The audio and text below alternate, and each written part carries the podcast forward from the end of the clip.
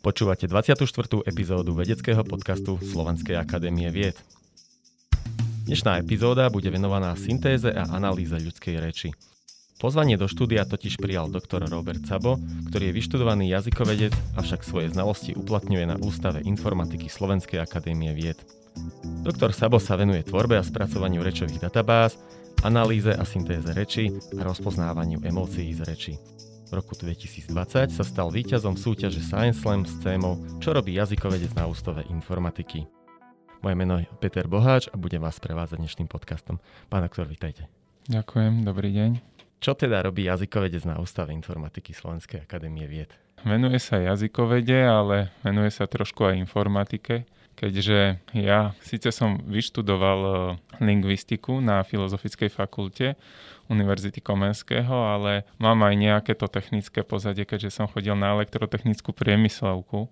Takže z tej elektrotechnickej priemyslovky som si doniesol taký vzťah k tej technike, a tá technika ma vždy zaujímala a mal som vzťah k počítačom, no a pracujem na oddelení analýzy a syntézy reči, takže je to priamo počítačové spracovanie reči, počítačové spracovanie jazyka, takže môžem sa venovať e, práci s jazykom, ale samozrejme, že musel som trošku sa zdokonaliť napríklad v programovaní alebo v takom tom technickejšom videní sveta, v práci s programami na spracovanie reči a tak ďalej. No a čo je moja taká najčastejšia oblasť, ktorej sa venujem, sú vlastne rečové databázy. Tak pri tých rečových databázach je to veľmi pekne vidieť, ako a jazykovedec sa môže uplatniť napríklad pri analýze syntéze reči v oblasti spracovania reči počítačom. Ako sa zrodila myšlienka prejsť zo strednej priemyselnej školy na jazykovú vysokú školu? Na tej strednej priemyslovke som cítil sám, že nedosahujem až také dobré výsledky v tých technických predmetoch, že mi to až tak technicky nemyslí, aby som dokázal bez problémov absolvovať vysokú školu a stále ma to ťahalo do tej slovenčiny, ku tým humanitným vedám, veľmi ma zaujímala literatúra tak som sa rozhodol, že to vyskúšam. Že to minimálne vyskúšam, aby som robil to, čo ma baví, aby som sa netrápil. No a podarilo sa mi dostať na Filozofickú fakultu, na odbor Slovenský jazyk a literatúra a tam som vlastne ukončil tento odbor, ale keď som skončil, tak som dostal takú možnosť na doktorantské štúdium na jazykovednom ústave, ale zároveň aj e, na prácu na ústave informatiky kde vlastne na oddelení analýzy a syntézy reči hľadali lingvistu, tak vtedy sa mi vlastne podarilo tam uplatniť a po ukončení môjho PhD som vlastne už zostal na ústave informatiky. Vy sa vo svojom výskume zaoberáte predovšetkým syntéze a analýze reči. Čo si pod tým bežný človek môže predstaviť? Tak ja vždy hovorím, že analýza a syntéza rečí to je to, ako počítače učíme rozumieť ľudskej reči a ako ich učíme hovoriť. Vysyntetizovať niečo to znamená, že naučiť počítač rozprávať. Keď vy chcete, aby počítač niečo povedal, tak zadáte text, tomu počítač rozumie a tá syntéza je to, že z toho textu vysyntetizuje nejaký zvuk, to znamená, že vám to povie. No a analýza reči to jednak môžeme chápať ako rozpoznávanie reči, to znamená, že učíme počítače pochopiť ľudskej reči, učíme ich, aby to, čo my povieme, vedeli prepísať do textu. To je tá analýza v takom ušom slova zmysle, ale v takom širšom slova zmysle je to napríklad aj identifikácia hovoriaceho čím sa my zaoberáme, to je napríklad identifikácia emócií v reči. To znamená, že analýza tej reči po každej stránke, či už identifikácia nejakého hlasu alebo emócií, alebo teda rozpoznanie toho textu. Ja si neviem úplne presne predstaviť, akým spôsobom tieto programy fungujú. V podstate napríklad pri syntéze reči tie slova a texty vždy musí niekto nahrať alebo sa vytvárajú umelým spôsobom. Áno, presne tak. Tie texty vlastne musí niekto načítať, keď robíme nejakú syntézu reči a sú rôzne prístupy a v súčasnosti sa používajú neurónové siete, tak ako je to v mnohých oblastiach, ale v minulosti sa nahrávali rečové databázy a vyberali sa konkrétne hlásky alebo dvojice, trojice hlások, ktoré sa potom nadpájali. Takže bolo to v minulosti aj tak, že sa konkrétne časti slov vyberali a z toho sa spojila tá výsledná veta, ale v súčasnosti tie modely sú už vlastne štatistické. Nahrá sa veľká databáza v rozsahu najlepšie desiatok hodín, ale od tých desiatich hodín čistej reči už v podstate aj tá neurónová syntéza celkom dobre funguje. A z tejto veľkej databázy potom vlastne počítač vyberá na základe textového prepisu konkrétne hlásky, učí sa na tom, ako znejú konkrétne hlásky v konkrétnom okolí. Preto, lebo keď poviete mama, tak to A v slove mama je úplne iné, ako keď poviete banka Takže toto sa vlastne v súčasnosti už tá neurónová sieť naučí, ako tieto jednotlivé hlásky znejú a podľa toho, aký text dostane, ako to bolo predtým vyslovené človekom, tak podľa toho to ona už potom vysyntetizuje. Preto sa to volá syntéza. Čiže tieto počítače vedia následne aj generovať e, nové vlastné slova, vytvárať spodobovanie a podobne?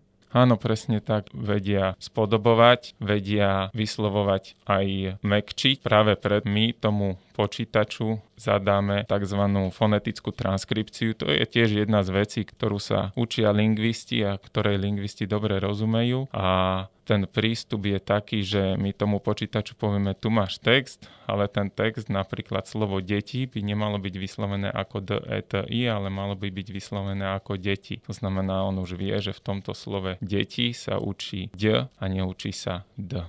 Syntézu rečí poznáme pomerne z každodenných životov, napríklad z rôznych prekladačov. Ja toto pomerne často využívam, kde si viem teda pustiť, akým spôsobom sa vyslovuje nejaké napríklad anglické slovo. Aké iné uplatnenia majú tieto metódy? Väčšina ľudí má skúsenosť s bežnou syntézou reči, neutrálnou syntézou reči, ale to, čím sa zaoberáme my, tak je napríklad aj expresívna syntéza reči, to znamená, že syntéza reči v krízových situáciách napríklad.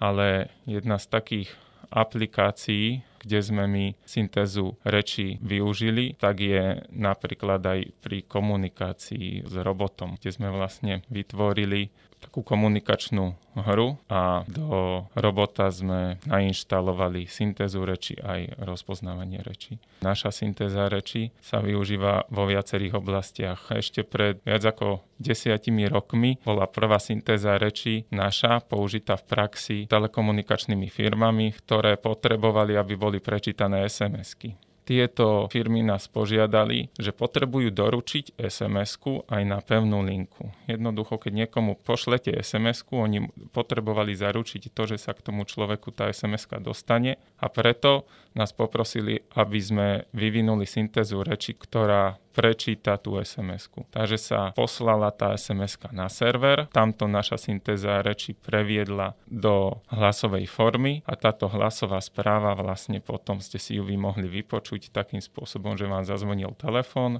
a keď ste zdvihli telefón, tak tam prečítal vám počítať vlastne to, čo ten druhý človek vám napísal SMS-ku. Boli tam použité aj hlasoví smajlíci, to znamená, že keď tam bol nejaký úsmev, tak nakoniec sa tam zasmial niekto alebo zaplakal a tak ďalej. Tak to je jedna z možností. Ďalšia oblasť, kde sa uplatňuje naša syntéza reči, je aj na železničných staniciach, konkrétne je to v Spišskej Novej Vsi.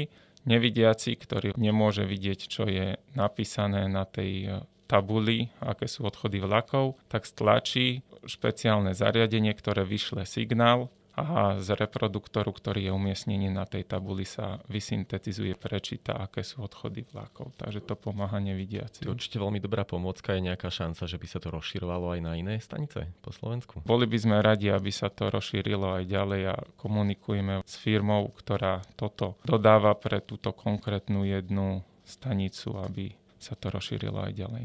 Jedným z kľúčových parametrov reči je emócia, pretože bez emócie tá reč je v podstate taká, že človek ťažko vyčíta, čo ten druhý myslí tým, čo chce povedať. Dajú sa emócie nejakým spôsobom analyzovať a zároveň aj syntetizovať? Áno, dajú sa emócie aj analyzovať, aj syntetizovať a zaoberáme sa aj touto oblasťou. Pri analýze a syntéze emócií by som spomenul niektoré naše projekty. Napríklad, čo sa týka syntetizovania emócií, tak v minulosti sme robili na projekte, ktorý sa volal Krizis, ktorý sa zaoberal expresívnou syntézou reči. V rámci tohto projektu sme vyvíjali syntézu, ktorá nebude neutrálna.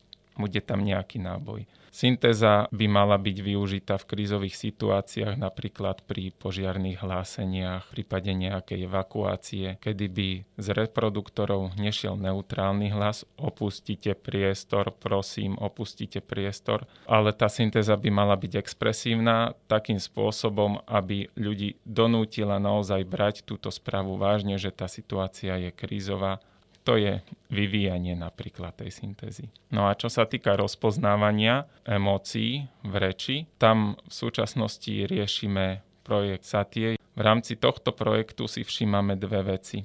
Jednak je to identifikácia hovoriaceho a jednak je to identifikácia stresu v reči.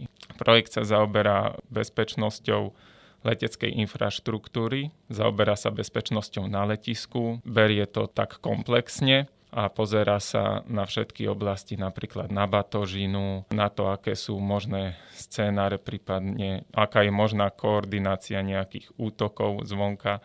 A my v tomto projekte máme dve úlohy. Identifikácia hovoriaceho, to je úloha, kedy sa máme pozerať na komunikáciu napríklad pilota s riadiacím leteckej premávky, pilota s vežou a že či hovorí ten, čo má hovoriť. To je tzv. autorizácia sledujeme, že hlas pilota či sa zhoduje s tými hlasmi, ktoré si predtým oni niekde uložili, že tento, tento, tento pilota môže hovoriť a či je to jeden z tých pilotov. A takisto pri tých riadiacich leteckej premávky naozaj, či hovorí niektorý z týchto ľudí, preto lebo už aj v minulosti sa stalo a môže sa to stať znova, že niekto sa napichne zo svojou vysielačkou a dáva nejaké zlé príkazy, ktorými chce poškodiť vlastne tú leteckú premávku. To je identifikácia hovoriaceho v rámci tohto projektu. A potom tie emócie, že kde sa využíva napríklad rozpoznávanie emócií, tak my túto sa sústredíme na identifikáciu stresu. Stres dá sa povedať, že je to istý druh emócií alebo je to niečo veľmi blízko tým emóciám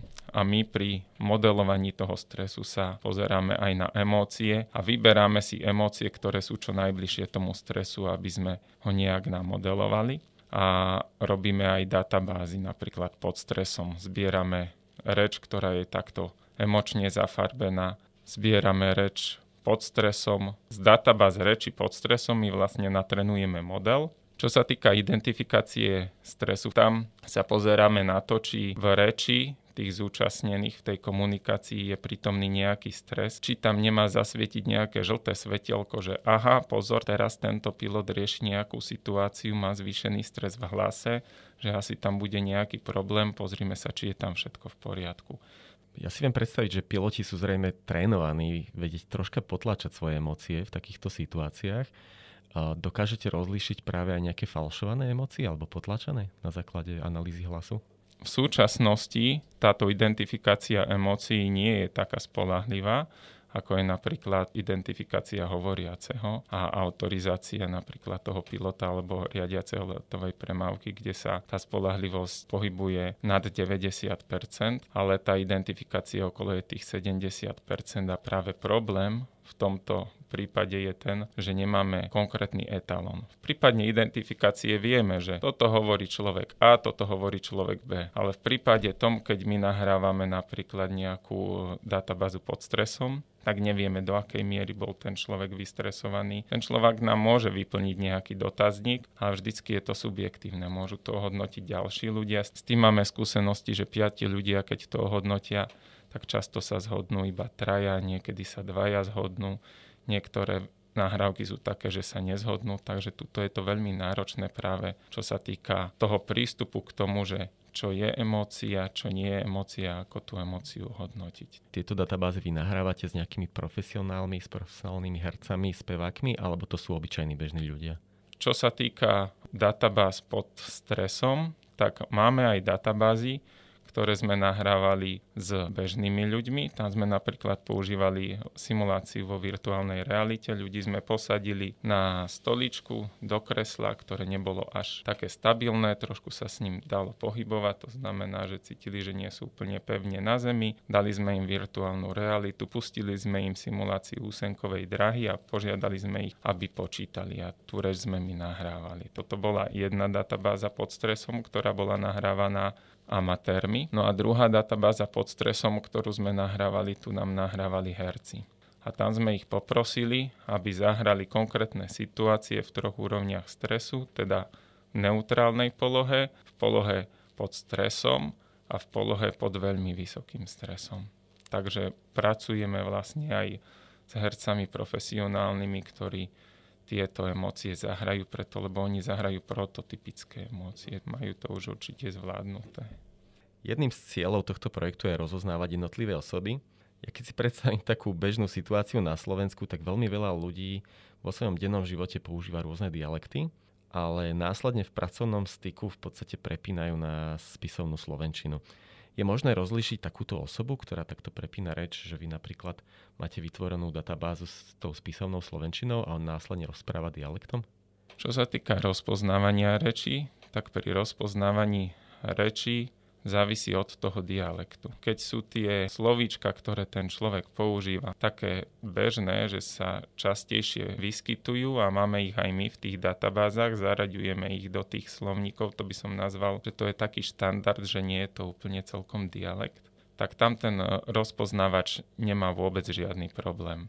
Ale v prípade, že ten človek hovorí úplne dialektom, používa špecifické slovíčka, tak v súčasnosti ten rozpoznávač, keď je postavený na spisovnú slovenčinu, tak nevie rozpoznať tieto konkrétne slova, ktoré vlastne nemá v tom svojom slovníku. Ale čo sa týka dialektov, tak robili sme výskum rozpoznávanie dialektov, kde sme sa zamerali na to, aby sme vedeli rozpoznať, že kto akým dialektom hovorí. To znamená, že nie rozpoznať text, ale na základe toho že sme mali vzorku nejakej reči, tak sme povedali, že či ten človek hovorí západoslovenským, stredoslovenským alebo východoslovenským dialektom.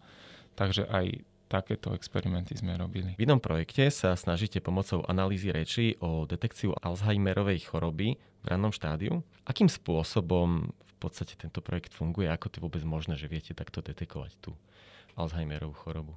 Cieľom tohto projektu by malo byť samodiagnostikovanie skorého štádia Alzheimerovej choroby. Cieľom by malo byť vyvinúť aplikáciu na mobil, ktorú si človek spustí a keď ju prejde, tak na konci bude mať výsledok, že či sa v tej jeho reči, v tom jeho prejave našlo niečo, čo by mohlo indikovať skorý prejav takejto choroby a či by mal potom navštíviť nejakého odborníka.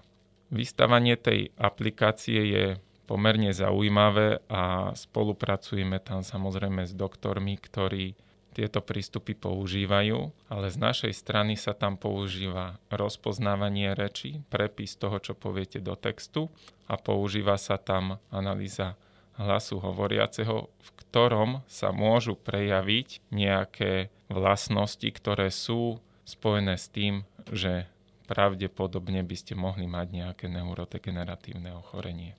Viete nám uvieť nejaký príklad nejakej takejto vlastnosti v tej reči? Je to väčšinou kombinácia viacerých vlastností, ale jeden z takých experimentov, ktoré sa pomerne často robia, je tzv. pataka pataka. To máme aj my na začiatku tej aplikácie, kde človek má za sebou hovoriť pataka pataka pataka pataka.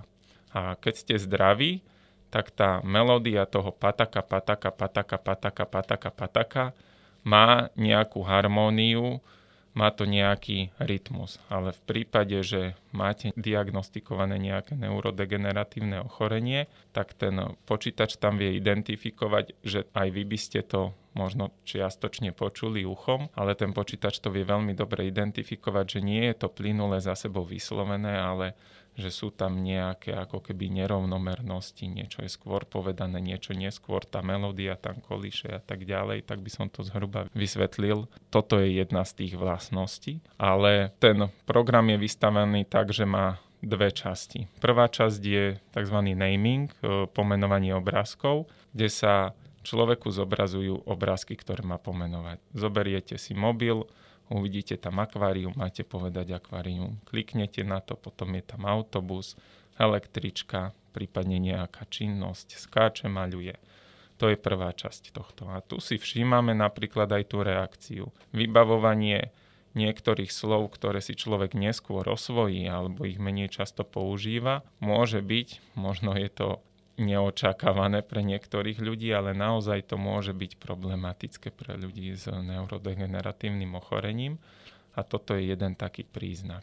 To je prvá časť tej aplikácie a druhá časť aplikácie je opis obrázku, kde človek vidí pred sebou niečo, že sa deje v kuchyni, mama varí, niečo tam padá, deti sa tam hrajú a má to človek opísať. A my rozpoznáme to, čo človek povedal, všímame si, či tam boli nejaké zaváhania, ako často tam boli tie zaváhania, všímame si, ako plynule to ten človek hovoril, koľko slovies použil, koľko podstatných mien a tak ďalej. A na základe takejto analýzy sa dá potom urobiť tiež nejaký predbežný záver, že či sa to podoba na človeka, ktorý je zdravý, alebo na prejav človeka, ktorý by už mohol mať nejaký príznak tohto neurodegeneratívneho ochorenia. Tu by som ešte povedal, že tiež sa tam zbiera veľká databáza, sú to stovky hovoriacich, zbierajú sa chorí, zbierajú sa aj zdraví a takisto sa tam používajú aj neurónové siete, ktoré sa vlastne učia, že ako vyzerá prejav toho zdravého človeka a prejav toho chorého človeka. V akom štádiu riešenia je tento váš výskum? Je tá aplikácia už dostupná, alebo ako to vidíte?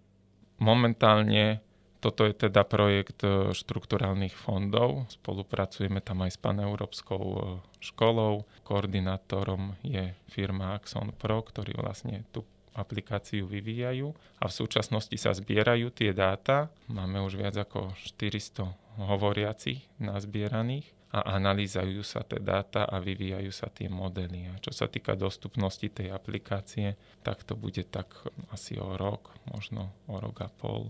Podľa toho, ako ten projekt pôjde, tak budú už nejaké tie prvé beta verzie. Nie tak dávno bola jedna z vašich aplikácií, na ktorej ste sa spolu podielali, aj významne ocenená. Viete nám o tomto porozprávať viac?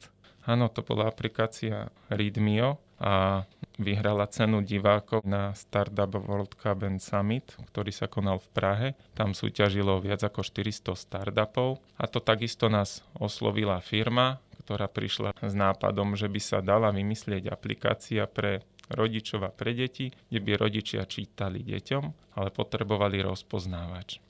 Tá aplikácia je založená na tom, že rodič z mobilu číta svojmu dieťaťu rozprávku a rozpoznávač beží na pozadí a sleduje to, čo ten rodič hovorí. Keď rodič prečíta nejaké slovíčko, napríklad zatvoril dvere, tak sa prehrá buchnutie dverí.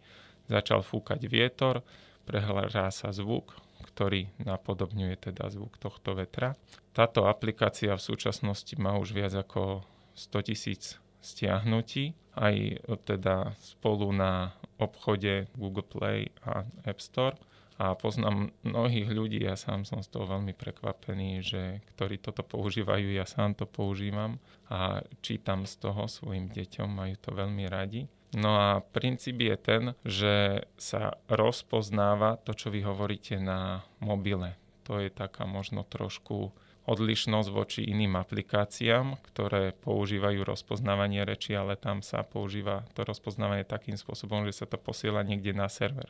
Ale táto aplikácia, tá výhoda je v tom, že váš hlas sa nikam neposiela, ale vy si tú rozprávku vlastne stiahnete na začiatku a stiahnete si tzv. jazykový model, ktorý je prispôsobený na tú rozprávku. To znamená, že keď idete čítať svojmu dieťaťu rozprávku, tak počítač už vie, aké tam budú slovíčka, ako to za sebou nasleduje. A keď mu čítate, tak počítač sleduje konkrétne slovíčka a keď príde ku tomu slovu, ktoré predtým niekto označil, že by tam mal byť nejaký zvuk prehratý, tak na tom konkrétnom slove sa prehra nejaký spev škovránka alebo začne hrať hudba. A veľmi spontánne na to deti reagujú, veľmi sa im to páči, oživí to čítanie a najlepšie na tom je, že deti nepozerajú do toho mobilu, deti môžu spať aj zaspať pri tom, ale čítajú si vlastne s rodičmi. Vy ste skôr jazykovedec alebo informatik? Ja som asi skôr jazykovedec, ale ako hovorím, musel som sa naučiť aj viacej z tej informatiky. To znamená, že každodenne pracujem s aplikáciami na spracovanie zvuku a nejaké jednoduché programy som robil vlastne, ktoré mi pomáhajú pri práci. Takisto pracujem s aplikáciami, ktoré spracovávajú zvuk, ale dá sa v nich aj trošku programovať. To je taký program PRAT, ktorý vie analyzovať zvuk ale vie spustiť aj nejaké skripty. To znamená, že tá moja práca je taká hybridná. Nevedel by som povedať, že či som viac informatika alebo jazykovedec, ale cítim sa viac ako teda jazykovedec. A aké najväčšie výzvy vo vašom výskume si kladiete?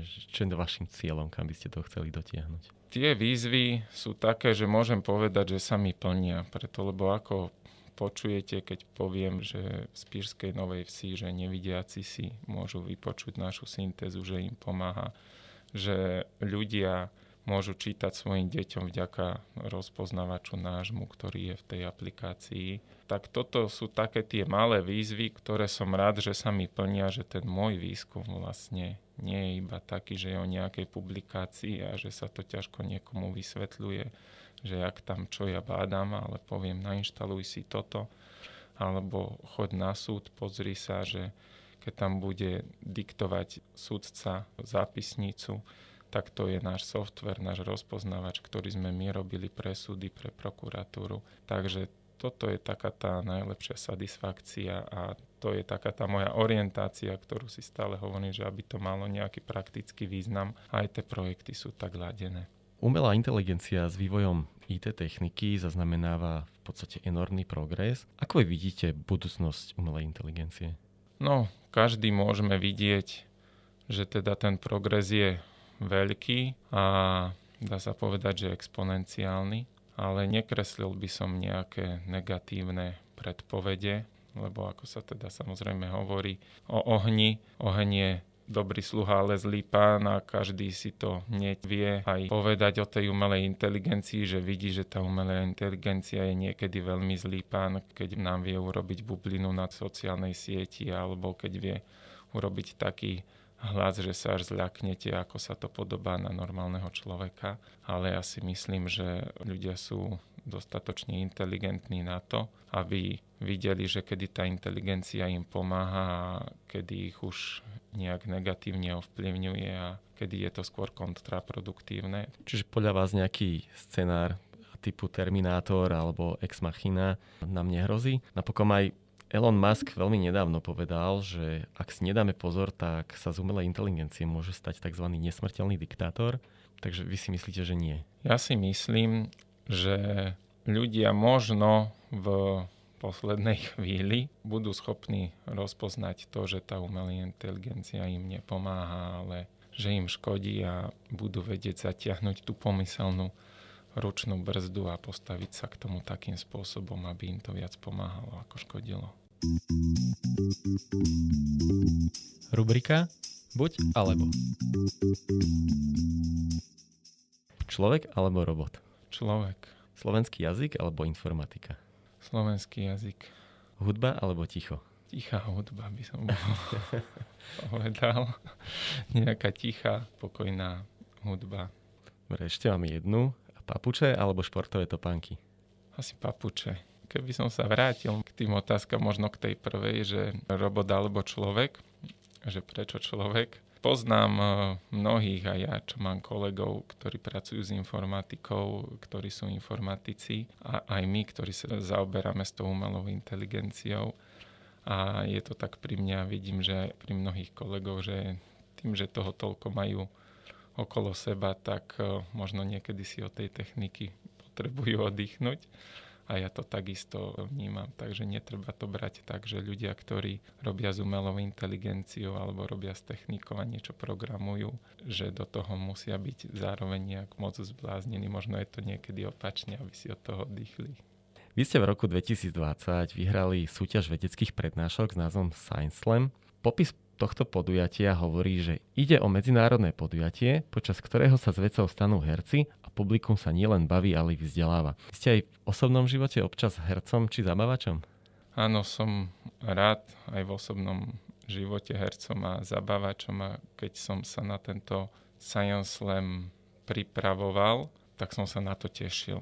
Ja som videl mnohých kolegov, ktorí z toho mali taký strach a veľké obavy a ja som si povedal, že si to idem užiť a veľmi som sa na to tešil. Takže áno, aj v osobnom živote sa rád aj pojaším s deťmi a teda aj s dospelými. Vaša prednáška bola ladená do takej školskej tematiky. V podstate ste mali ako keby simulovanú vyučovaciu hodinu. Máte blízko k učeniu ako škole? Áno, mám. Možno keby som nebol vedec, tak som učiteľ.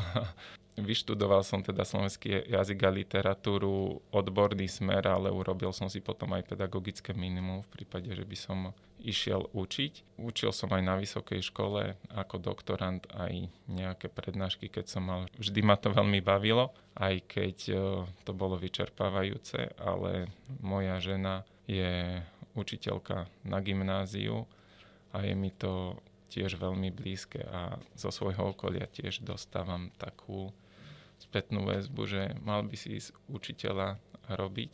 Často mi hovoria, že učiteľa do škôlky, preto lebo ja sa od malička veľmi rád hrám s deťmi aj s menšími deťmi. Robíme im všelijaké aktivity, takže určite mám k tomu blízko.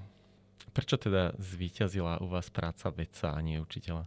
Ja si myslím, že tá práca vedca zvíťazila aj z toho dôvodu, že ma tam nejakým spôsobom zavial vietor, že som dostal ponuku na to doktorantské štúdium a vždy som bol taký hlbavejší typ. A ja to nevidím, že u mňa nezvýťazila teda tá práca toho učiteľa preto, lebo mám množstvo príležitostí aj pri tejto vedeckej práci, ako som už hovoril, či už učiť na vysokej škole alebo robiť nejaké prednášky. Takže nie som od toho až tak ďaleko, ale zároveň to nie je tak, že každý deň chodím do tej práce a verím, že keby som každý deň učil, tak nie som preto až taký nadšený, možno ako teraz, keď si to super užívam, keď mám takú príležitosť. Ja keď som sa vás pýtal na vaše hobby, tak vy ste mi odpovedali, že máte tri deti. Takže teda oni sú vaše hobby? No hej, dá sa povedať, že oni sú moje hobby preto, lebo trávim s nimi čo najviac voľného času, keď nejaký voľný čas mám, tak s nimi trávim ten voľný čas.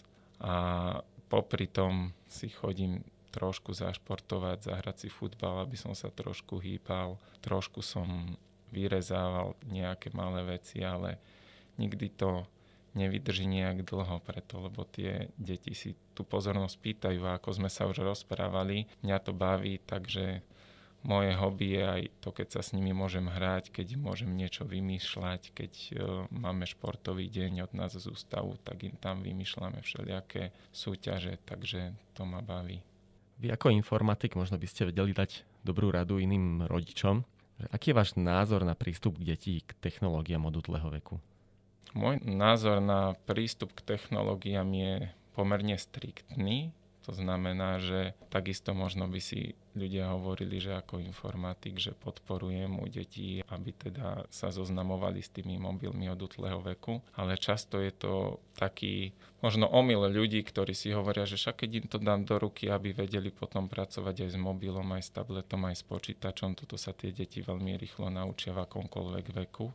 Tie aplikácie nie sú až také komplikované, ale pokiaľ je možnosť, tak treba deťom vytvoriť podmienky, aby voľný čas trávili inak ako na technológiách. Ale v prípade, že buď už chcem, aby pracovali s tými technológiami, alebo v prípade, že potrebujem, aby pracovali, pretože som rodič a viem, že niekedy potrebujem, aby sa deti zapavili a aby, ja neviem čo, neskákali.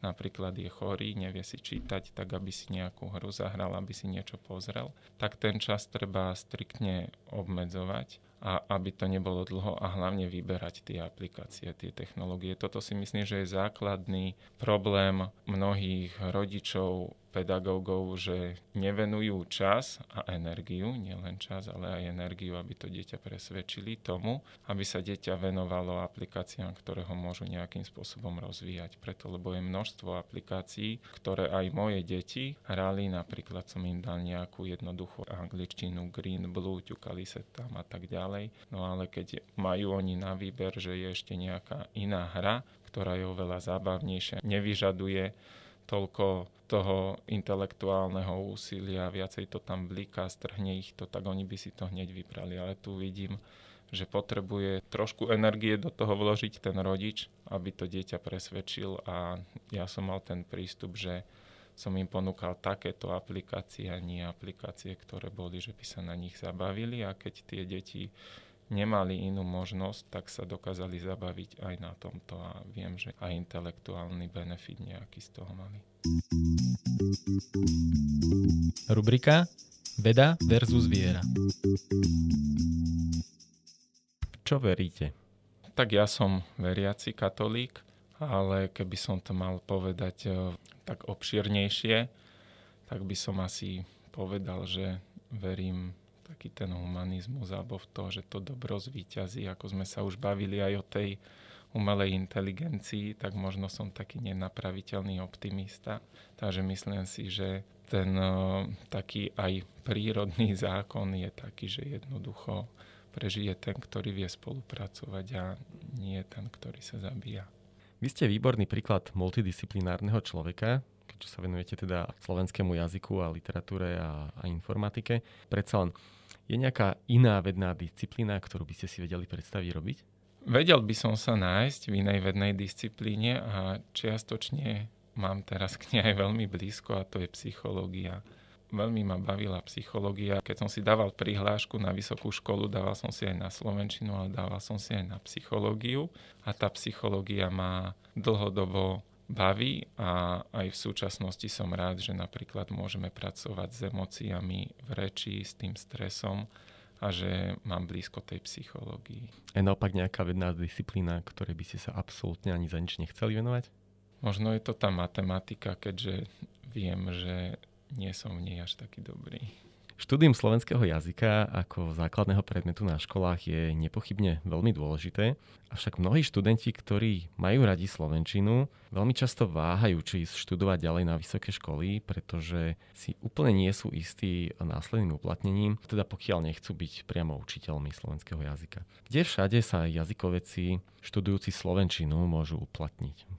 to uplatnenie nie je až také široké, ako je možno pri niektorých iných odboroch ale nemusí to byť iba učenie. To uplatnenie, ktoré mám ja, napríklad túto spracovanie reči, to je uplatnenie, ktorého nie je až tak veľa, ale sú to napríklad jazykoví korektory alebo redaktory, kde sa vlastne môžu ľudia, ktorí študujú slovenčinu, uplatniť.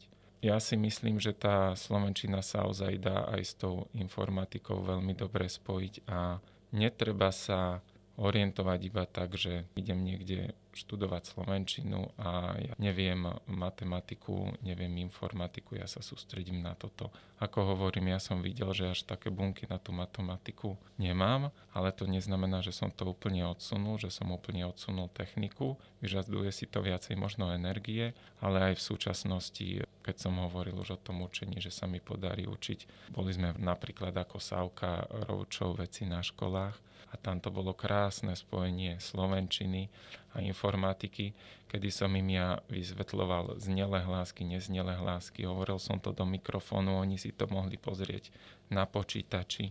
Bola tam zároveň fyzika, nejaké vlnenie. Takže toto boli také zaujímavé veci a ja som z toho mal takú rado, že sa to tam krásne dá spojiť a na to som im práve vysvetľoval, že ten svet nie je samostatne slovenčina, matematika, informatika. Ten svet je multidisciplinárny a som rád, že aj dneska tie školy sa snažia viac dávať fokus na tú multidisciplinaritu a myslím si, že je to dôležité a dôležité je aj, aby tí študenti to pochopili. Že napríklad tá informatika, tá je dennodenne tu s nami a vedieť niečo hlbšie do toho, tak to im môže len pomôcť a to aj v Slovenčine. Na záver, máte pre našich poslucháčov nejaké odporúčanie na dobrú knihu alebo film? Možno aj pre tých rodičov, čo my teraz momentálne pozeráme, to je show Billa Cosbyho. Je to taká možno aj trošku oddychovka. V minulosti som to pozerával, keď som bol ešte oveľa mladší, ale teraz, keď mám tri deti a keď som ten seriál pozeral, tak som zistil, že nie je to len oddychovka, ale sú tam aj niektoré veci, ktoré sú ozaj hlboké a človek si z toho niečo môže zobrať a minimálne si povie, že wow, že nie som sám, čo mám takéto problémy. Takže ten seriál show Billa Cosbyho by som možno odporúčil aj ako oddychovku rodičom detí keď teda nechcú ísť úplne do niečoho, čo je iba také veľmi jednoduché, preto lebo pozeráme napríklad s deťmi aj alfa, to je možno skôr pre tie deti také zaujímavé, ale aj ja sa na tom niekedy veľmi dobre zabavím, ale to show Billa Cosbyho je ozaj aj veľmi prínosné pre človeka. Pán doktor, ja vám ďakujem veľmi pekne, že ste prišli dnes k nám do štúdia a prajem vám veľa osobných aj pracovných úspechov. Ďakujem pekne. Ďakujem veľmi pekne. Dramaturgicky sa na dnešnej epizóde vedeckého podcastu Slovenskej akadémie vied podielali Katarína Gáliková a Peter Boháč. Technická podpora Martin Bystriansky. Ak sa vám náš podcast páči, dajte o ňom vedieť aj svojim priateľom. Každé vaše zdieľanie nás poteší.